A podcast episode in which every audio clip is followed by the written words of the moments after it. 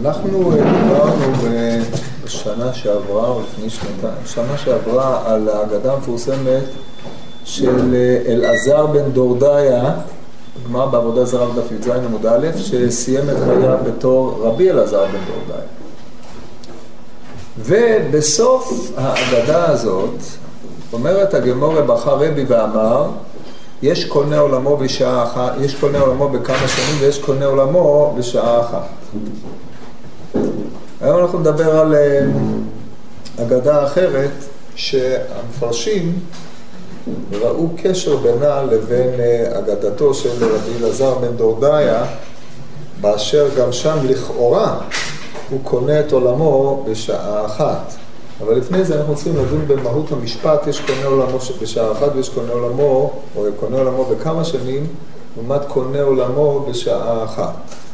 האם רבי בוכה בכי של התפעלות, בכי של צער, מה טיבה של בחייה זו? אומר המאירי, לעולם אל יתייאש אדם מן התשובה, אפילו מתיישן בעבירה ונזדקן בעוונות, כל שהוא מפליג בתשובה ומת מתוכה, קונה עולמו. ועל כיוצא בו אמרו תשב אנוש הדקה דכדוכה של נפש. והוא שאמרו בכאן יש קונה עולמו בשעה אחת. זאת אומרת, אדם שמתיישן בחץ, שקע בתאומות נשיית העבירה, תשובתו קשה ביותר. עד כי כמעט אה, אין לו תקווה לתשובה, ובלשון הרמב"ם נועלים בפניו דלתי התשובה. כמו שאומרת המשנה, שאין מספיקים בידו, אומר לכתב ואשוב, אין מספיקים בידו לעשות תשובה, ויש ביטויים חמורים, הרבה יותר חמורים מזה, של אה, מונעים ממנו את התשובה, כביכול, אה, כן, כתוב במקומות מסוימים, שמונעים ממנו לעשות תשובה. הרמב"ם מביא את הדברים הללו, תראו בפרק אה, ו' מהלכות תשובה, שפעמים נותן הדין לפני הקדוש ברוך הוא, שאחד העונש, העונש שייקבע לאדם הוא שימנעו ממנו לעשות תשובה. או אין מספיקים בידו לעשות תשובה, בקיצור כל הביטויים הללו, או אין, כן, מונעים ממנו. אף על פי כן, אם אדם התגבר, הוא יכול לעשות תשובה, כמו שכתב הרמב"ם בפרק ד' מהלכות תשובה, הוא שם מונה את הדברים שמנו בבית עד 24 דברים. ולפי הדרגות וחומר העבירה, אף על פי כן כותב הרמב"ם בסוף הפרק, שאם האדם נחלץ ועשה תשובה, מקבלים אותו. יוצא שהכוחות הנפשיים הנדרשים לאדם לעשות תשובה במצב כזה הם עצומים. בניגוד לאדם שקונה עולמו בכמה שנים, שהוא בתהליך של התקדמות מתמדת, עולה מדרגה לדרגה, לומד מנפילותיו, הוא נמצא במסלול הנכון, שכל חייו הם בעצם מוצאה מן הכוח אל הפועל, שמתקדמת בצורה ליניארית, בהדרגתית, הרי האדם הזה הוא עובר ש... שינוי אה, מיידי, שינוי פתאומי, שלפי מה שראינו בסיפורו של אלעזר בן דורדאי, השינוי הזה לא אפשר לו להמשיך את החיים, או כמו שאז הסברנו, בעצם הוא היה חייב למות. וכפי שהסביר המהר"ל בפרק ח' מנתיב התשובה, או בחידושי האגדות שם, משמעות המיתה בהקשר הזה זה גמרה, גומרה של תשובה, שבאשר הוא מת, הוא חוזר אל שורשו, אל, הנשמה חוזרת למקור חוצה בה, בעולם הנשמות, כאשר היא חוזרת מתוך התשובה. וזה מה שכותב המאירי בקצרה, מפליג בתשובה ומת מתוכה. העובדה שהוא מת מתוכה הוא מהותי ביותר לעניין הזה, מפני שאחרת הוא לא קונה עולמו בשעה אחת. אלא שעולמו זה, מה תוכנו, מה יש בעולם הזה? כלום. זה עולם של חרטה בלבד, כמו שאנחנו מבינים ודיברנו על זה גם אה, בזמנו. לא היה לרבי, אלעזר בן דורדיה גדר של עזיבת החטא. הוא עמד למות. הדרך היחידה שלו זה להתחרט ולמות. כמו שהרמב"ם כותב על זה בפרק ב' מהלכות תשובה בהלכה א', על אה, אנשים שמזקינים, ואז הוא כל ימיו כפר ועשה תשובה באחרונה, הוא מת מתוך תשובתו, גם אז עוונותיו נמחלים. אבל מה יש בעולם הזה? זה עולם של חרטה בלבד, זה עולם של חרטה על חיים. מסתכל אחורה, הוא מתחרט על כל מה שעשה, ובעצם יוצא מן העולם הזה בלי כלום. מה הוא קנה בעולמו? מה יש לו בעולם הזה? זה שהוא הגיע להכרה שכל חייו היו טעות מופלגת, ויום לפני מיתתו הוא שב אל הבורא יתברך ואמר, ריבונו של עולם, כל ימיי בגדתי בך, כל ימיי עברתי עבירות, כל ימיי הייתי מנוגד לרצונך ולא עשיתי רצונך, כעת שאני שב אליך, תרתי משמע, אני מתחרט על כל חיי, בשביל זה הורידו את הנשמה הזאת לעולם. אשר על כן, יש כאלה שקראו במשפט הזה, יש קונה עולמו בשעה, כמה שנים ויש קונה עולמו בשעה אחת, לא קילוס יתר לאותו אדם שהוא שקול למי שקנה עולמו בכמה שנים, אלא כמשפט צער בכה רבי על רב לזר בן דורדיה, או על קטיע בן בר שלום, כפי שמופיע בגמרא שם בדף י', או על הקסטונרי, אני לא זוכר איך קוראים לו בדיוק, על זה שהוציא את רבי חנינא בן טרדיון להורג. על כל פנים, המשפט הזה שהופיע, הגמרא הביאה אותו בשלושה מקומות, ורבי בכה, אוי לו לאותו אדם, שרק התחיל לחיות, הוא התחיל לחיות כשהוא מת. זו טרגדיה. אומר המהרש"א, ייראה בזה שדקדק לומר בכל אחד עולמו. יש קונה עולמו בשעה אחת, יש קונה עולמו בכמה שנים. במאמר מוסגר צריך להזכיר את לשון הגמורה בדף י"ז בברכות. כי אבי מיפטרי רבונון מהדדי היו מברכים זה את זה, אומר עולמך תראה בחייך. כל אדם הוא עולם. כמו שאומרת המשנה במסכת סנהדרין בל"ז, כן? אדם צריך לומר בשבילי נברא העולם. וכל אדם, יש עולם, בדרושי, בספר סידורו של שבת, בשבילי, בשביל שלי נברא העולם. וכל אחד יש שביל מיוחד. כל אחד יש חופה מיוחדת. כל אחד נכווה מחופתו של חברו, כמו שאומרת הגמרא בבבא. כל פנים, זה העולם שלו. אז יש קונה את העולם שלו, את העולם שבשבילו הוא בא, האדם הוא עולם קטן, הוא מממש וקונה את העולם בכמה שנים, ויש קונה את העולם בשעה אחת. אלא אם יש לו רק שעה אחת כדי לקנות את העולם, כמה מן העולם הוא כבר קנה? זאת נקודת ההתבוננות של המהרש"א. אומר המהרש"א, בכל אחד קונה עולם, ש... אה, ש... בכל אחד עולמו שקונה עולמו לפי מדרגתו. כדאמרינן שיש לכל צדיק מחיצה בפני עצמה. אבל בחר רבי ההוא דלא קנה עולמו רק בשעה אחת. הקניין זה לא כמו קניין כסף או חלות שהיא לא זמנית, שהיא רק אה, חלות שם, אלא הקניין הוא קניין כמו קניין חזקה, שאדם צריך לעמול כדי לזכות בעולם שטבעו בו, בהיעלם שטבעו בו, להוציא אותו מן הכוח אל הפועל. אבל אם הוא רק עמל שעה אחת על הדבר הזה, כלומר, כמה הוא יכול היה לקנות. עכשיו, אם נצרף את מה שאנחנו אמרנו קודם לכן, שכל חייו היו אה, השחתת עולמו, וברגע האחרון הוא התחרט על כל מה שהוא עשה בחייו, כך שבשעת מותו, השעה הזאת היא שעת חרטה גריידה, ומעין מה שאומרת הגמורה בסוכה, רשעים מלאים חרטות. מה נשאר לו מהחיים שלו? הוא חי, חי... נקודת הדבקות היחידה שיש לו בבורא היא החרטה שלו על זה שהוא חי כמו שהוא חי. טרגדיה.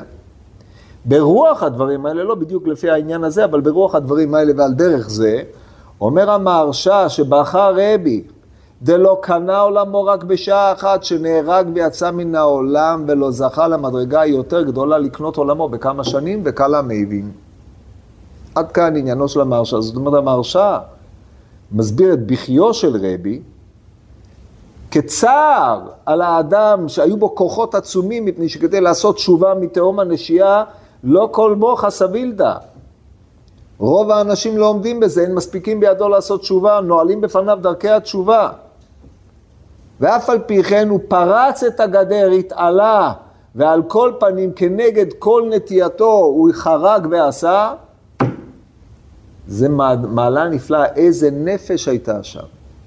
אבל הנפש הייתה שם, במה היא מימשה את עצמה? מימשה את עצמה בשעה אחת. וזה הכל. אומר רבי, אילו הוא היה משקיע את חייו עם עוצמות כאלה, לאן הוא היה יכול להגיע? מביא לרעיון.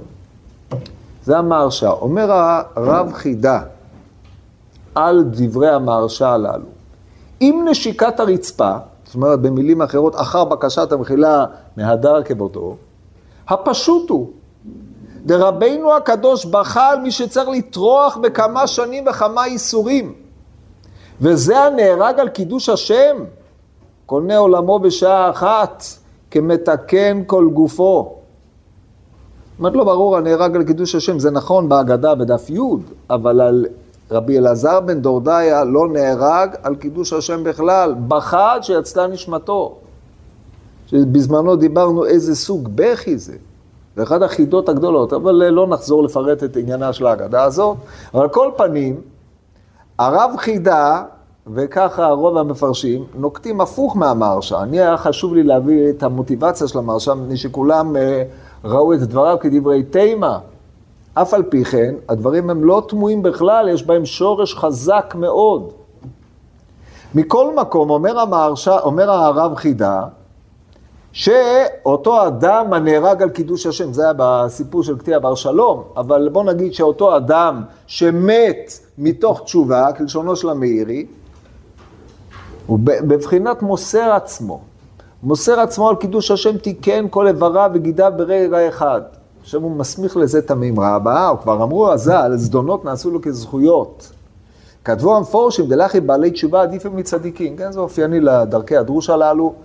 צדיקים, יש להם רמ"ח מצוות עשה. בעלי תשובה, יש להם שסה מצוות עשה. כי הרי כל הלא תעשי, נעשו להם מסין, כן, זה דברים נחמדים ונעימים, וככה הוא מסביר את הדברים הללו. זה רוח הדברים הרואה את העניינים הללו. אם כן, הבכי בוכה רבי ואומר, תראו כמה אני התייגעתי בזה בשעה אחת, לקח כל מה שאני השגתי. אלה השקפות שונות. לגבי טיבו של הבכי לא נאריך, זה עוד זוקק שיעור בפני עצמו, כן. איך בדיוק אבל מסבירים את מה שרבי אמר, מה זה כאילו סוג של קנאה, כי זה הרי לא, לא מתאים לחכמים. מה יש לו לקנא? הבן אדם בגין זה מרוימים. כן. מסתכל רבי על חייו. אומר, אני הגעתי בעשר אצבעותיי שנים. זכה לגדולה, לשתי שולחנות, חי י"ג שנים בייסורים, כמו שאומרת הגמורת בבבא מציע. אומר, כל האיסורים הללו, זה מה שהביא, העולם שלי נקנה מתוך יגע וייסורים. יש דרך אחרת לקנות את העולם. אומר רבי, הוא בוכה ומשתומם על הדבר הזה, כמה אני הייתי צריך להתייגע כדי להגיע למדרגה של אותו אדם. הבכי עוד זוקק ביאור, לא ניכנס לזה עכשיו, אבל הייתי חייב להציב לכם את אה, שתי העניינים, שני המהלכים האלה, נקרא רק את המהר"ל. בחר רבי ואמר יש קונה עולמו בשעה אחת ויש בכמה שנים ולא די לבעלי תשובה שמקבלים אותם ושקוראים אותם רבי. זה עוד אה, עניין שאז ביארנו אותו. וכל זה מפני כי התשובה הוא סילוק הגשמי שבו החטא. לפיכך קוראים אותו רבי גם כן, כאילו היה שכלי, דהיינו משפיע, מורה דרך. כי כאשר סילק את גופו על ידי התשובה והגיע אל המיטה, אז נעשה שכלי, הוא כאילו נבדל מן הגוף לגמרי. כן, זאת שיטת המהר"ל, שביסודו של דבר התשובה היא השבה אל חיק האלוקות. כאשר השיבה אל חיק האלוקות בצורתה יותר נעדרה, היא במיטה ממש. ואם כן, אותו האדם, שנת... כל... אותו אדם ברגע אחד עושה, מה, עושה דבר שאדם כל חייו עושה. תכליתה של התורה לפי מה שלימדנו המהר"ל, היא לקנות צורה שכלית של, ה, של הנפש, של האדם. התורה מזככת ומתקנת את איבריו של האדם תיקון אחר תיקון, מתקנת את רוחו, ורוחו זו משפיעה על נפשו ומתקנת את איבריו, כדי שיהיו כדוגמת אה, הנהגת העליון. זה עמל של שנים. אותו אדם מסתלק גופו ממנו באחת, על ידי אותו הרהור של תשובה שבו הוא שב אל מקורו בנקודה אחת.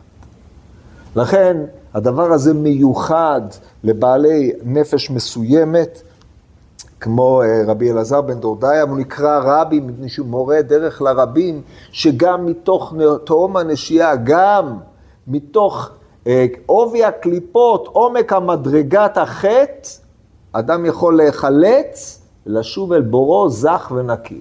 קונה עולמו. זה השקפת המהר"ל, שכמובן אה, מתאימה להשקפת הרב חידה, וככה מפורש בזוהר בחלק א', בלי, לא נקרא לכם את כל העניין הזה. עכשיו, ברבינו יונה על מסכת אבות, על המשנה, יפה שעה אחת של תשובה ומעשים בעולם הזה, פה שתי גרסאות. גרסת הרמב"ם כחיי העולם הבא, גרסת הדפוסים, שם פורשים, מכל חיי העולם הבא. מה זה שעה אחת של תשובה ומעשים טובים? אומר רבינו יונה על אתר, כמפורש בקודשים, זה כנראה טעות, הכוונה במדרש, ברישית רבה, על יוסף משיטה ויקים איש צרורות. שגם הם לכאורה קונים עולמם בשעה אחת. וככה הרשב"ץ, בפירוש מגן אבות שלו, הוא משייך בין אה, אלעזר בן דודה, ומופיע גם הרבה ספרים, לבין אה, יוסף משיטה ויקים איש צורות, שאנחנו נדבר על יקים איש צורות, יוסף משיטה זה, לא, לא נספיק לדבר על הכל, וצריך לשאול את השאלה, האומנם הם בעצם שייכים לסוג אחד של קונה עולמו או לא? אומרת, בפועל, אם קונה עולמו, זה מממש את מלוא עוצמת החיים שלו, מפני שרבי אלעזר בן דודאי, כמו שהסברנו, השינוי שבו, או בגילוי של עוצמת הנפש עד שהוא נקרא רבי, כמורה דרך לרבים, היא פועל יוצא מהחטא שלו. אבל יש שם תשובה. יש שם תשובה או חרטה על מה שהוא עשה, הוא מת מתוך החרטה שלו. אנחנו נראה עכשיו דוגמה אחרת, יש בה דמיון לעניין הזה, אבל יש בה גם היבט אחר, של אה, מעין תשובה כזאת שבאה מיני ובי, באופן פלאי. זה אחד, זה מעמיד חידה בפני הלומדים. התחבטו בזה המפרשים הרבה, אנחנו נדון בזה. כתוב בפסוק, ויגש וישק לו, וירח את ריח בגדיו, ויברכהו. ויאמר, ראה ריח בני כריח שדה אשר בירכו אדוני. כך כתוב שכשיעקב נכנס עם בגדי עשיו אל יצחק כדי לקבל את ברכתו. אומר רבי יוחנן, אמר רבי יוחנן, אין לך שריחו קשה מן השטף של עזים, ואת אמרת, וירח את ריח בגדיו ויברכהו? הוא אומר לך, תחליף בגדים, מה אתה עושה? אלא בשעה שנכנס יעקב אצל אביו, נכנס עמו גן עדן, עדה עוד הכתיב, כריח שדה אשר בירכו השם. זה דרשה ראשונה. זאת אומרת, אתם דורשים, וירח ריח בגדיו ויברכהו? מאיפה היה ריח כזה? מפני שנכנס עמו ריח גן עדן, לכן ריח בגדיו הופך להיות ריח שדה. דבר אחר, וירח את ריח בגדיו כגון יוסף משיטה ויקים איש צרורות. הדבר הזה מתפרש על פי גמרא במסכת סנהדרין בדף ל"ז. אקרא לכם את לשון הגמרא, יש לי את זה פה. אומרת הגמורה, אמר לי ההוא מינא לרב כהנא, אמריתו נידה שרי ליחודי בעדי גברא? אפשר אש בנאורת ואינה מהבהבת, איך מותר להתייחד עם נידה? אש בנאורת ואינה מהבהבת? הרי נידה היא ער ואסור לגוע בה, אז מותר להתייחד איתה? אמר לי, אומר לו רב כהנא, התורה העידה עלינו סוגה בשושנים. מה זה סוגה בשושנים? שושנים הם אדומים כדם, כשושנה אדומה ראיתי, וסוגה זה גדר. אפילו כסוגה בשושנים לא יפרצו בפרצות. אה, ישראל קדושים. ויש לקיש אמר מהרה כפלח הרימון רקתך, תקראי רקתך, אלה ריקנים שבך. דרשה ידועה. רבי זיירא אמר, וירח את ריח בגדיו, אל תקראי בגדיו, אלא בוגדיו. זה היסוד לדרשת בראשית רבה. עכשיו בואו נראה את מייסה דה יוסף, דה... יקימו, יקום איש צרורות. פה יש אה, דיונים בספרות על אה, זהותו ההיסטורית של אותו האיש. היו כאלה שרצו לזהות אותו עם אלקימוס, שהיה כהן גדול שקנה את הכהונה ועשה צרות רבות לישראל, כמו שמבואר אצל אה, יוסף בן מתתיהו. ובספר חשמונא, אה, מכבים א', אבל זה לא, לא, לא מתאים. העובדות לא מסתדרות, מה שכתוב פה לא מסתדר מה שכתוב שם, מה שכתוב שם לא נראה כפי מה שכתוב פה, אשר על כן אנחנו נניח את ההגדה הזאת, נלמד אותה מתוך עצמה, בלי קשר לזיקה ההיסטורית. עכשיו נקרא, נקרא את ההגדה, אומרת הגמרא, אומרת, אומר המדרש, יקים איש צרורות היה בן אחותו של יוסי בן יועזר איש צרידה. זאת אומרת, אנחנו מדברים בתקופה, בתחילת תקופת הזוגות. והווה רכיב סוסי, אזיל קמי שריטה, אזל למצלווה או מצטלווה. תכף נסביר את העניין הזה. טוב, נתרגם אותו כבר. כן, יוסי אה, בן יועזר איש צרידה, זה היה הנשיא, מוציאים אותו היוונים להורג, הולכים לצלוב אותו. על שום מה? על שום שעסק בתורה. כל ימיו המית עצמו באוהלה של תורה, יהי ביתך בית ועד לחכמים, הווה מתאבק באפר רגליהם ושותה בצמא את דבריהם. אלו דבריו של יוסי בן יועזר. ראו היוונים, אמרו, כתבו לכם על קרן השור, אין לכם חלק בתורת ישראל, באלוהי ישראל. גזרו מילה, שבת ולימוד תורה. והוא, שהיה הנשיא, היה דוגמה לכל האחרים, זה ככה ייעשה לאיש אשר דבק בתורה. הולכים לצלוב אותו. לצלוב אותו זה כמו תלייה. ויקים איש צרורות זה, היה בן אחותו, הווה רכיב סוסי, הוא רוכב על הסוס.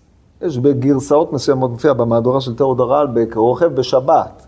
דיברנו בזמנו, כשלמדנו את האגדות של אה, אלישע בן אבויה, שרכיבה בשבת זה ביטוי לחילול שבת בפרהסיה. כן, יש ספר בשם מחלל שבת בפרהסיה של מוטי ארד, ששם הוא הוכיח מאילו כתובים, שזה הפרדיגמה של המחלל שבת, רכיבה על סוס. אבל רכיבה על סוס, בניגוד לרכיבה על חמור שמופיעה אצל החכמים, היא אה, באין אה, יוהרה, השתלטות, שישה דברים נאמרו בסוס ועוד וכולי וכולי.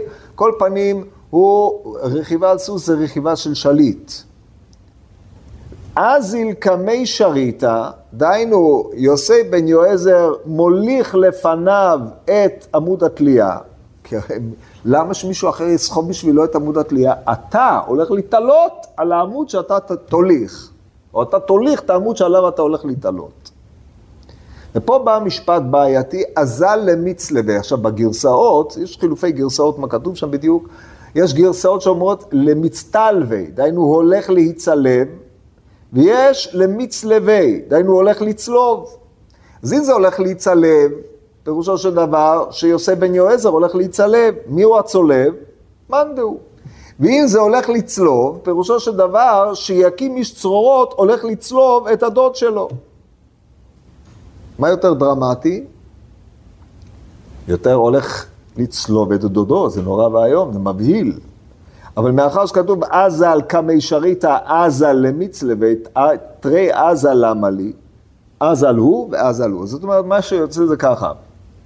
יקים מסצרורות, הולך, אה, רוכב על חמורו לצידו של יוסי בן יועזר שהוא מוליך או רוכב על עמוד התלייה שהוא אותו הוא צריך להתעלות, כאשר דודו הולך לצלוב אותו על עמוד התלייה, אחיינו הולך לצלוב אותו על עמוד התלייה.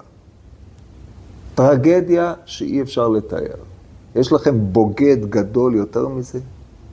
הרכיבו אותו היוונים על הסוס, תנו לו כבוד. אמרו לו, אתה תעשה את העבודה המלוכלכת. אתה תלך לצלוב אותו.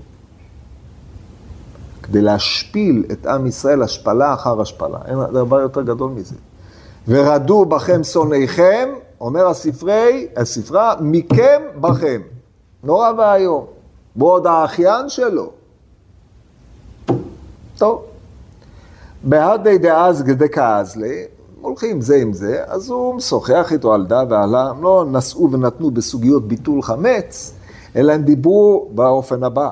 אומר לו, אמ, יקים איש צורות, חם מסוסי דעקבי מרי, וחם מסוסך דעקב אחמרך. בוא ראה מה בין זה לזה, תראה מה בין הסוס שלי לסוס שלך. תראה את הסוס שהרכיבו אותי האדונים שלי, מי האדוניו, לפי דעתו, היוונים הרכיבו אותו, העלו אותו למדרגת תליין, והרכיבו אותו על סוס. ותראה את הסוס שהאדון שלך הרכיב אותך עליו. הלא הוא עמוד התלייה שאתה צריך לסחוב כדי להתעלות עליו. תגיד לי, אתה לא רוצה לחזור בתשובה אולי? אתה לא רוצה לעבור אלינו? אתה קונה את עולמך ככה, בשעה אחת, באמירה אחת. עכשיו, הדבר הזה זה ציניות נוראית, אבל למה הוא צריך לדבר איתו? מה, הוא לא מכיר את הדוד שלו? הוא לא יודע שהוא דבק בתורה, מתאבק באפר רגליהם ושותה בצמא את דבריהם. החיות שלו היא מן התורה.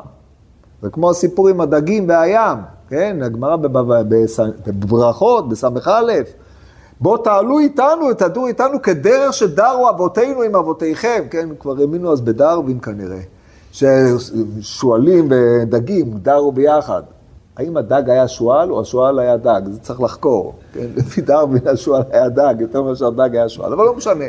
לגופו של עניין, הוא לא אומר לו את זה מתוך אה, שיחה או בירור, יש פה איזושהי אמירה עמוקה.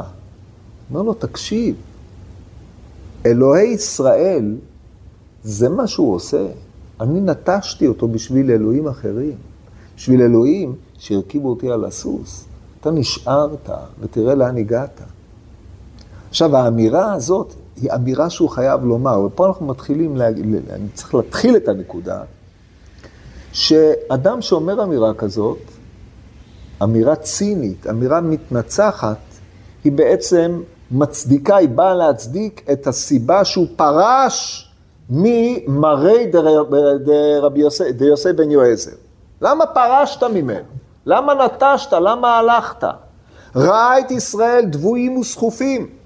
כלשון הרמב"ם בפרק, אה, בתשובה, בפרק ג', יש אדם שאומר, מה בצע, כמו שכתוב בפסוק, מה בצע כי, אה, אה, מה בצע כי הלכנו דורנית מפני השם צבאות, ואתה נבנו, ואתה עושי ראשון נבנו וגם ימלטו. בקיצור, בא הרמב"ם ואומר שהפורש מדעתי ישראל לדעתי הגויים, אומר מה בצע להידבק בישראל שהם דבויים וסחופים, עדיף ללכת להידבק בגויים. זה, זה בעצם מגולם בפועלו של אה, יקים איש צרורות, מה שקרוי מומר לכל התורה. טרגדיה נוראית. אבל זה לא מסתיים בזה, אלא הוא חייב לבטא את זה. הוא חייב לזלזל. אדם שחייב לזלזל, יש בו איזושהי נקודה מציקה, שהיא יוצאת, הוא משקיט את מצפונו על ידי זה שהוא פונה בציניות אל הצד השני. מה יאמר לו יוסי בן יועזר? עכשיו מגיעים סדרת משפטים סתומה לחלוטין. אומר לו, אם כך למכעיסיו, קל וחומר לא עושה רצונו.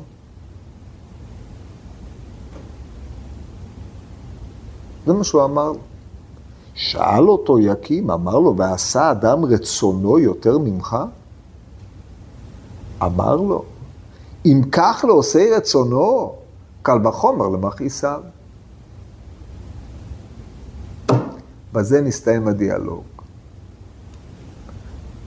ממשיכה, ממשיך המדרש ואומר, נכנס בו, דהיינו נכנס ביקים בן צרועות, אותו לומדה שעשה יוסף בן יועזר, משפטים קצרים, כריסה של חכינה, ארס של נחש, התחיל לבעור בו, הלך וקיים בו ארבע מיטות בית דין. דהיינו קיים בעצמו, לא ביוסף בן יועזר, קיים בעצמו. ארבע מיטות בית דין, סקילה, שרפה, הרג וחנק. מה עשה? איך אדם יכול לקיים ארבע מיטות בית דין? אדם לא מת פעמיים, אחרי שהוא מת בסקילה, הוא לא יכול לחזור ולמות עוד פעם. אז הוא החליט לעשות את זה. זאת אומרת, כנראה האדם היה יצירתי ביותר. והיה חייב שכולם יתקיימו בו כדי להתכפר, כי הרי מיתתו כפרתו על כל עוונותיו, אף על פי שהמיתה חמורה מכפרת גם על הקלות, אבל הוא כנראה החמיר בעצמו, ונקט בדבר הזה. מה עשה? אז קודם כל נראה את הטכניקה. הביא קורה, נאצה בארץ, מה עושים על קורה? הרי הקורה שהוא הביא זה מעין הקורה שהוליכו בה את או שמוליך יוסי בן יועזר. דהיינו קורה נועדה לתלייה או נועדה לחנק. נעצה בארץ וקשר בה עדיין הוא קשר בה איזה חבל. הקיפה גדר, גדר אבנים, עשה מדורה לפנים, ונעץ את החרב באמצע. עכשיו הוא סובר באים כאחד, כולם מתקיימים. מה עשה? נתלה בקורה, נפסקה ניניה ונחנק, זאת אומרת, בו, בו זמנית שהחבל נפסק, הוא כבר היה נחנק, אבל בהיותו נחנק והולך, קידמתו החרב, נהפך עליו הגדר ונשרף. קיים ארבע מיתות בית דין. נתנמנם יוסי בן יועזר, וראה את מיתתו, דהיינו מיתתו של אה, יקים איש צרורות פורחת באוויר. אמר, עכשיו פה יש חילופי נוסחאות, שאוי, כל מיני עניינים, אבל הנוסחה הכי פשוטה, אין שעה קלה. או במילים אחרות, אל תהי שעה קלה בעיניך. קדמני זה לגן עדן. אשר על כן רבינו יונה, בגלל המשפט אין שעה קלה, כן? שעה אחת של תשובה ומעשים טובים, ככל, מכל חיי עולם, כל חיי עולם הבא, כל פנים זה הקדמני לגן עדן. השאלה הגדולה פה בסיפור הזה, מלבד הסברת הפרטים, היא איך התחלף, איך השתנה הדבר. התחבטו בזה המפרשים הרבה, נאמרו בזה כמה וכמה דברים. אני אקרא לכם מה שכתב הרב קוק בספר מידות הראייה, או במידות הראייה, כותב הרב קוק, האמונה האלוהית הגדולה אשר בלב ישראל, אין לה ערך ולא דוגמה ולא משל. אפילו האפיקורסות הישראלית היא מלאה אמונה וקדושה. רק הרב קוק יכול להגיד דברים כאלה, דברים נועזים ומדהימים. זאת אומרת, עם, עם הסתכלות עליונה כזאת. הרבה יותר מכל האמונות של כל הגויים כולם. האפיקורס הישראלי, הערב רב, האמונה שלו היא יותר גבוהה מכל האמונות של הגויים. ואף על פי שהיא מבטאת דברים של קלות ראש וכפירה, מבטאת, דהיינו מחצינה, או הוא מוחצן, או בהחצנתו היא דברים של קלות ראש וכפירה, בתוכיות הנשמה יש אור אלוהים של דבקות ושל צמאון אלוהים חיים. אל אלוהי ישראל. ויקרא לו אל אלוהי ישראל. כן, מי קרא למי? הוא רומז לזה למדרש, שהקדוש ברוך הוא קרא ליעקב אל. עד לכדי מסירות נפש. ואז מביא הרב קוק את הדרשה, וירך את ריח בגדיו ותקריא בגדיו אלי בוגדיו, כגון יקים איש צרורות ויוסף משוטה.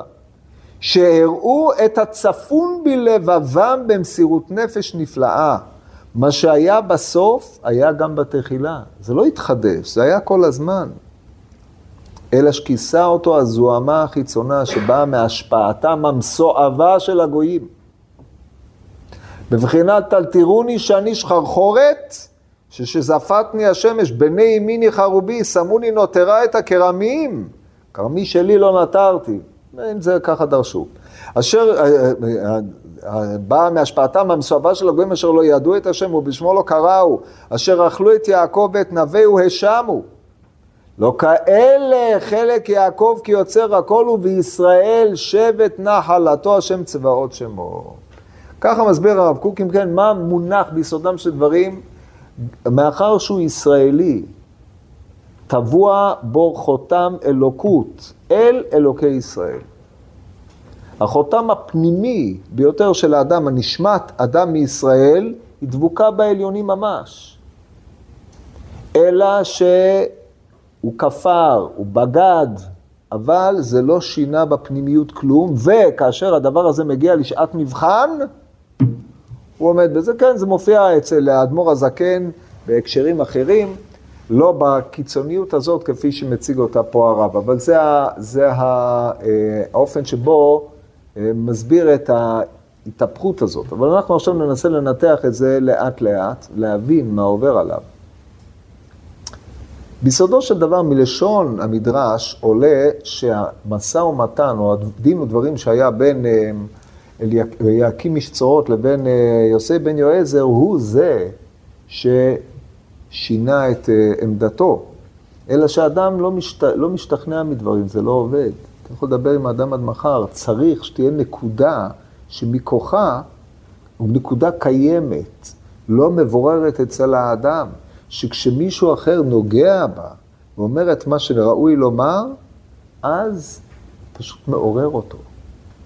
עכשיו, מה שמעניין, אם נחזור לשורש הדרשה, ויח את ריח בגדיו, ויאמר ראה ריח בני כריח שדה אשר בירכו השם. עכשיו, מה, מה בעצם מתכוון הדרשן כשהוא מביא את הסיפורים האלה על הפסוק הזה? הוא נכנס עם ריח הבגדים. הבגד זה הלבוש. הלבוש הוא לא זוהה עם האדם עצמו. הוא רק האופן שבו הוא מחצין את עצמו, מנכיח את עצמו כלפי האחר. ריח הבגדים זה מה שמתפשט מן הבגד, מן הבגידה עצמה, מה שמתפשט החוצה. כן, וירח את ריח בגדיו, ראה ריח בני, כריח שדה אשר ברכו השם. הבגידה עצמה היא זו שהיא ריח שדה אשר ברכו השם. מן הבגידה עצמה מתעוררת התשובה. וזה מה שעולה פה, זאת אומרת, אלמלא בגידתו של אה, יקים איש צרורות, הוא לא היה מגיע לשום מקום. רק על ידי זה שהוא בגד, שהוא כפר, שהוא אה, מאס כביכול בעם ישראל והלך ודבק באומות עד שנתעלה להיות תליין, רוכב על סוס, זה עצמו אפשר לו לשוב בתשובה. כאשר פעולת הבגידה הזאת, כל מי שבוגד, תמיד הבגידה הזאת מלווה באיזושהי רגשות אשם. כמעט בלתי אפשרי לאדם שהיה מזוהה עם ערכים מסוימים, בגד ועבר לצד השני, שהוא לא יהיה מלווה ברגשות אשם. הם מלווים אותו, הם קיימים בו, הוא חי חיים כפולים, חיים שבו הוא מתכחש להוויה הראשונית שלו. מה עוד שהוא בן אחותו של יוסי בן יועזר. זאת אומרת, אדם שהוא בן אחותו של יוסי בן יועזר, שביתו בית ועד לחכמים, הוא בוודאי שמע תורה בנעוריו, הוא הכיר את הדברים האלה, אנחנו לא יודעים עליו מעבר לזה כלום. הוא נטש את הכל והלך, פנה עורף. הוא לא מישהו, הוא לא טבולה רזה שמעולם לא נגע בו אור התורה. הוא יודע מי הוא אדונו של יוסי בן יועזר. הוא אומר, תראה מה הוא גרם לך. יש בו מרירות, יש בו כעס על הקדוש ברוך הוא.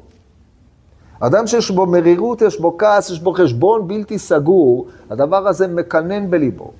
ולכן הוא חי חיי הכחשה, כאשר ההכחשה הגדולה ביותר, כמו המומרים שניהלו את הוויכוחים אה, בימי הביניים עם אה, תלמידי החכמים, עם הרמב"ן או עם הארי אלבו ועוד, כל הוויכוחים הללו שהיו, ויכוח הבכיר מפריז והסמ"ק, כל אלה גייסו מומרים.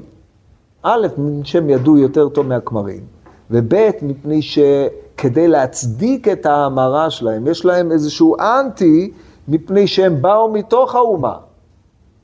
והאנטי הזה הוא הרבה יותר קיצוני מאשר אלה שעומדים מן הצד, אבל מאידך גיסא, מה שמחיה, נותן לו את, את הקיצוניות שלו, זה העובדה שהוא נטש את שורשו, הוא, הוא חייב להכחיש את עצמו, זה, זה כל הזמן מטריד אותו. והדרך היחידה לתת צידוק לקיום שלו, הוא על ידי זה שהוא מתריס כנגד. כי ההתרסה כנגד מצדיקה את העמדה שיש בו, כי היא בעצם מסבירה למה הוא נטש את המקור ממנו הוא בא. אז זה הדמות של אה, יקים איש צורות, כמו שאנחנו יכולים להבין. רוכב על סוס ותולה את דודו. על מה? מפני שדודו דבק בבוראו, שיקים איש צורות נטש. הוא אומר, תראה, אני סיגלתי לעצמי אדון אחר. עכשיו, איך יוסי בן יועזר מתייחס לדבר הזה? במקום לתת לו שיחת מוסר, אתה לא יודע, אתה תצלה בגיהינום, בכל המדורים.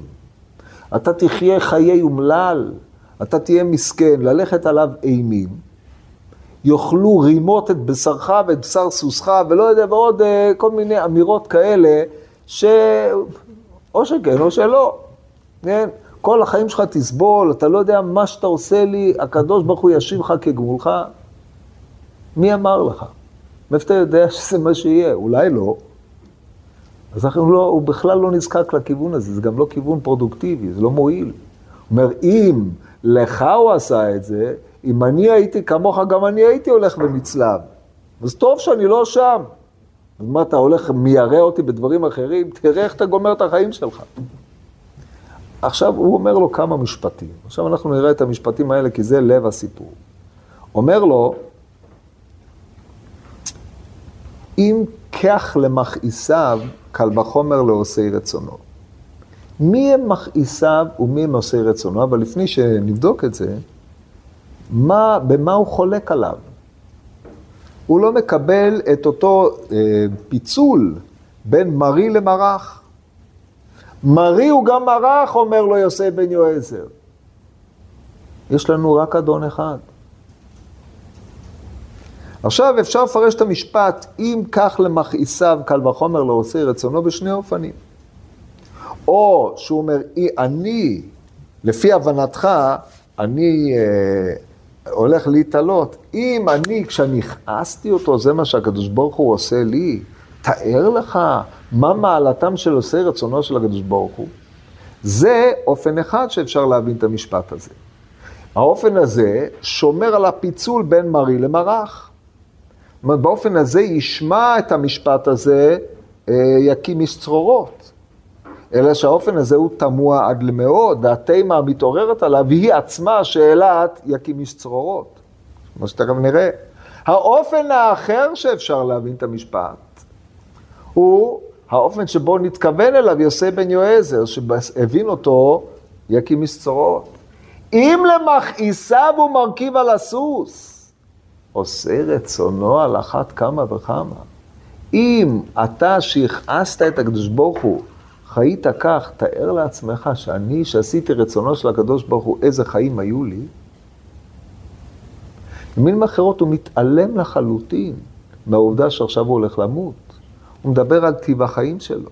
אם אתה רואה את החיים שלך כחיים מלאי עושר, עניין וכיוצא בזה, למרות שאתה חי בתור מכעיס,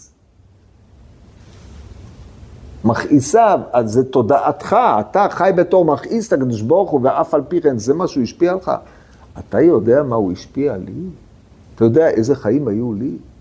אתה יודע מה זה חיים מלאים טוב? ואז שימו לב שבאופן הזה הוא מתעלם לחלוטין מהעובדה שהוא הולך למות. כי הרי סוף כל אדם למות. אם הקדוש ברוך הוא בוחר שאדם יתקרב אליו, יגיע אליו על ידי זה שיקדש את שמו, איזה מעלה גדולה יותר מזה? אומר רבי עקיבא, ואהבת את השם אלוקיך בכל לבבך ובכל נפשך, אפילו נוטל את נפשך. כל ימיי הייתי מצפה לשעה זו, מתי יבוא דבר זה לידי ואקיימנו. איך אדם יכול, אהבוך עד נפש, למסור את נפשו על קידוש השם? אז הוא אומר, אתה יודע איזה חיים היו לי? חיים של עושה רצון, יודע, מה זה לעשות את רצון הבורא יתברך? זה להנכיח אותו פה, פה הוא נמצא איתי, הוא מלווה אותי, הוא מביא אותי אליו. בזה אני מקדש את שמו ואין מעלה על מעלתו. זאת אומרת, אפשר להסתכל על התלייה הזאת מנקודת ראות של אדם אומלל שהאלוה שלו הת... הת... אה, התעמר בו, נטש אותו, בגד בו, או כמי שהאלוה מקרב אותו אליו, מביא אותו אליו, ובזה מתקדש שמו. אז עכשיו שתי, שתי המשמעויות הללו כלולות במשפט הזה. מכעיסיו, הקדוש ברוך הוא מרכיב על סוסים, והם חושבים שהם מכעיסים אותו. אבל אחרי ככלות הכל, הוא האלוה שלהם, אין מרי ומרח. ולכן זה שמרכיב אותך על הסוס, תדע, זה חיי העולם הזה, אבל מה יש בהרכבה על הסוס? מה יש בזה? חיי חיצוניות, אתה בגדת, אתה הכעסת, וגם בתור מכעיס אתה רוכב על סוס, אבל אחרי ככלות הכל אתה מכעיס. אני עושה רצון קוני, אני מלא, חיים מלאים, חיים מלאי כל טוב, עושה רצון. מה יכול להיות לי יותר טוב בחיים? אני אדם מאושר שבמאושרים. איך הוא יכול לקלוט דבר כזה?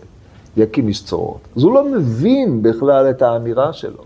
שואל אותו את השאלה, ועשה אדם רצונו יותר ממך? על כורחנו, מתוך שאלתו ניכר, שהוא הבין את כוונת אה, יוסי בן יועזר, אם כך למכעיסיו, כביכול שאני הכעסתי אותו. תאר לך איזה שכר יש לעושי רצונו. זאת אומרת, אתה באת ואמרת, תראה מה הרכיב אותך, אמר כבמרי וחם מסוסה דהר כבר מרח, אז הבין אה, יקים מסצורות, שהוא אומר לו, אני, הוא הרכיב אותי על הסוס הזה כי אני מכעיסו. אבל אתה יודע על מה הוא, מה מעלתם של עושי רצונו? ככה הבין יקים איש צרורות. אז הוא שואל אותו, תגיד לי, אתה יודע על מה אנחנו מדברים? יש מישהו שעשה רצונו יותר ממך, איך אתה יכול לקרוא לעצמך מכעיס?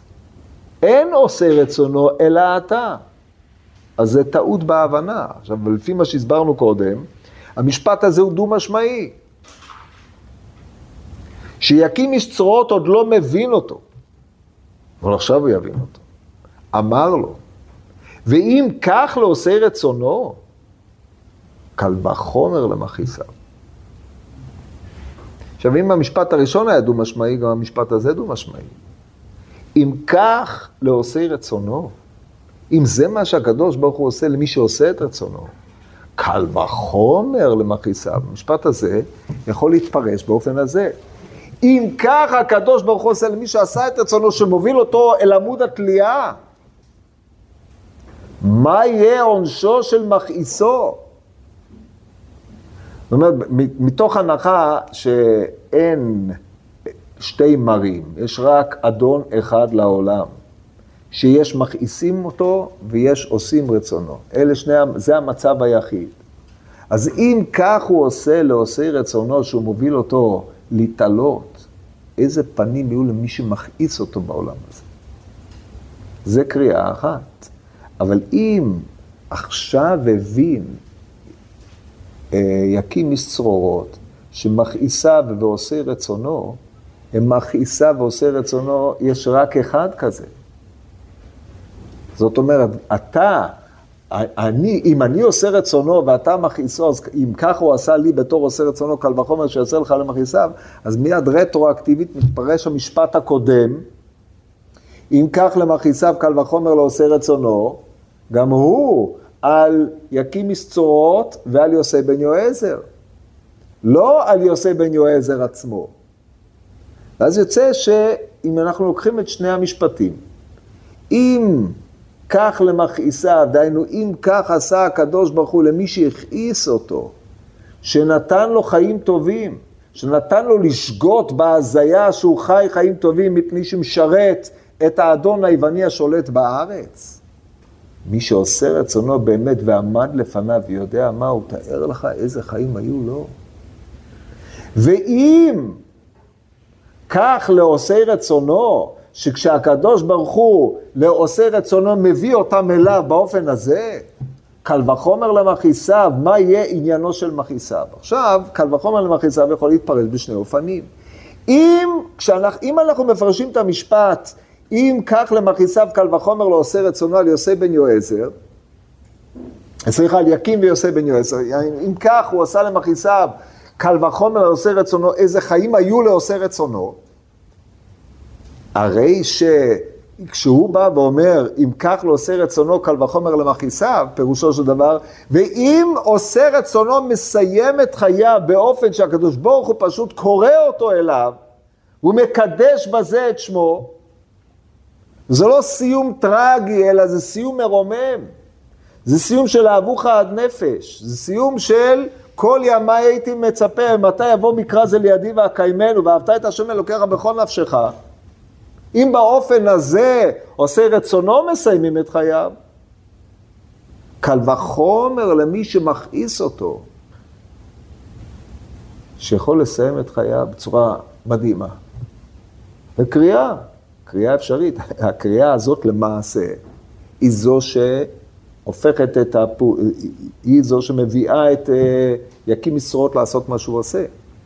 האפשרות האחרת היא אם למרות שעשית את רצונו של הבורא יתברך, סיימת את חייך על עמוד של תלייה, מה יקרה כשלא תעשה את רצונו של השם יתברך? איפה תסיים את החיים שלך? לא על עמוד אחד, ארבע עמודים, תתעלה, בארבע מיטות בית דין תסיים את החיים שלך, כן? קריאה אחרת, שגם היא אפשרית. וזה שיהיה, רק שנייה, יש, יש לנו כמה וכמה וריאציות שעולות מהקריאות של המשפטים הללו, שאנחנו צריכים להבין שכולם כאחד חוזרות ונוכחות במוחו של יקים איש צרורות, כן. למה הקריאה הראשונה הייתה לא חומר?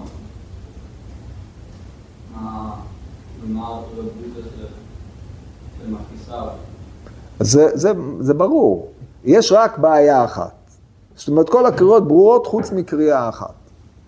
הקריאות הברורות, אם אנחנו נתחיל באופן שבו יקים איש צרורות הבין את דברי יוסף בן יועזר, אם כך למכעיסיו, אם כך למכעיסיו קל וחומר לא עושה רצונו, יקים הבין שמכעיסיו זה יוסף בן יועזר, כי הרי הוא שואל אותו, עשה מישהו רצונו יותר ממך? זה אפשרות אחת.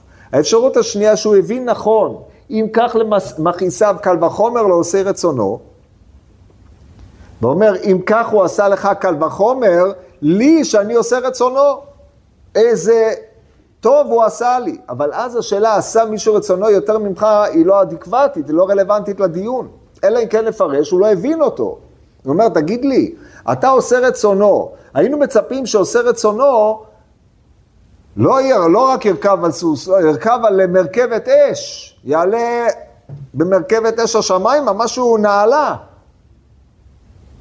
אבל זה קצת קשה להכניס פה, יותר סביר להניח שהוא לא הבין. מישהו היה שבוי בתודעת מרי לעומת מרח, הוא הבין שיוסי בן יועזר מצטדק להסביר למה הוא הולך להתעלות ממישהו ממכעיסיו. אבל כוונתו של יוסי בן יועזר הייתה, אם אתה, שאתה מכעיסו, ככה הקדוש ברוך הוא מתייחס אליך. אתה יודע איך הוא התייחס אליו? אתה יודע איזה זכות זו להתעלות? איזה זכות הייתה לי בכל החיים? שסופם של חיי היא ההתקדשות היותר גדולה שיכולה להיות? את זה הוא לא הבין בשלב זה. וכאשר הוא אמר לו אחר כך, אם כך לעושי רצונו, קל וחומר למכעיסיו, שאפשר היה להסביר, אם כך מסיים עושה רצונו את חייו בתלייה, איך מכעיסו יסיים את חייו, כטרגדיה נוראית, זו אפשרות אחת, האפשרות הנאיבית. אבל אחרי ככלות הכל אתה יכול לבוא ולומר, האומנם? מי אמר לך? אבל אפשר לשמוע במשפט הזה, אם עושה רצונו, זוכה להתקרב לקדוש ברוך הוא באופן הזה, מכעיסו על אחת כמה וכמה שיכול לזכות להתקרב לקדוש ברוך הוא. כי אני הייתי בכל אחד בקו אחד כל החיים, קניתי עולמי בכמה שנים.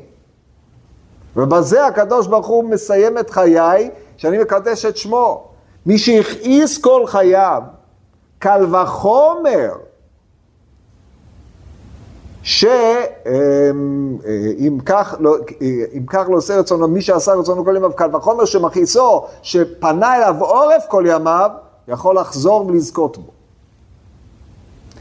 זו האמירה השנייה. עכשיו, מה הבין יקים צרורות? לא כתוב, אנחנו רק יודעים מה הוא עשה. אבל ברור שהוא צירף את שני המשפטים הללו יחד, הוא המכעיס. זאת אומרת, אם למכעיסו הרכיבו על הסוס, הרי זה מצד אחד מרכיב, והוא נחות מעושה רצונו, מאידך גיסא, אם אנחנו הולכים למשפט השני, מכעיסו יכול להתעלות על עושה רצונו. מה שעשה אבל יוסי בן יועזר, הוא ביטל את הדיכוטומיה מרי מרח, אומר, שנינו עומדים לפני אותו אל. אתה בתור מכעיס, ההכעסה שלך מובנת, העניין שלך ברור, ראית שהעם הזה כביכול נבגד על ידי האל, אתה חושב שהוא נבגד באמת? אנחנו עושים, אנחנו מקדשים שם שמיים, הקדוש ברוך הוא רוצה שככה נחיה ונקדש שם שמיים. יש לו חשבונות עליונים. ואתה מכעיס אותו בזה שאתה לא מקדש את שמו. ואני, שכל ימיי עשיתי את רצונו, מקדש את שמו. אבל אם אתה תקדש את שמו, הפלא הוא הרבה יותר גדול. עכשיו, כיוון שהקדמנו ואמרנו שיקים אה, איש צרורות, ממילא היו לו רגשות הכחשה חזקים מאוד. או כמו שהרב קוק אמר, פנימיותו הייתה טהורה, אבל הבגד, ריח הבוגדים שבו, היה חזק מאוד. הרי תודעת הבגידה לא נוטשת אותו. וכעת נגע בו בנקודה המהותית, אני בוגד ואני יכול לחזור, וחזרתי היא תהיה עשיית רצון גבוהה יותר מכל עשיית הרצונות, זה מה שהוא עושה. לכן הקדימו לגן עדן, שזה קונה עולמו בשעה אחת. עכשיו, ההקדמה שלו לגן עדן, שרק על... הוא מגיע לגן עדן מכוח יוסי בן יועזר. אז לכן הוא כביכול מקדים ומכריז, יוסי בן יועזר בא לגן עדן, כי לא זו בלבד שהוא בא בעצמו, אלא שהוא הביא איתו את גדול הבוגדים. וזה וירח את בריח בגדיו, ואומר, ראה ריח שדה, ריח שדה, חקל תפוחים, זה גן עדן.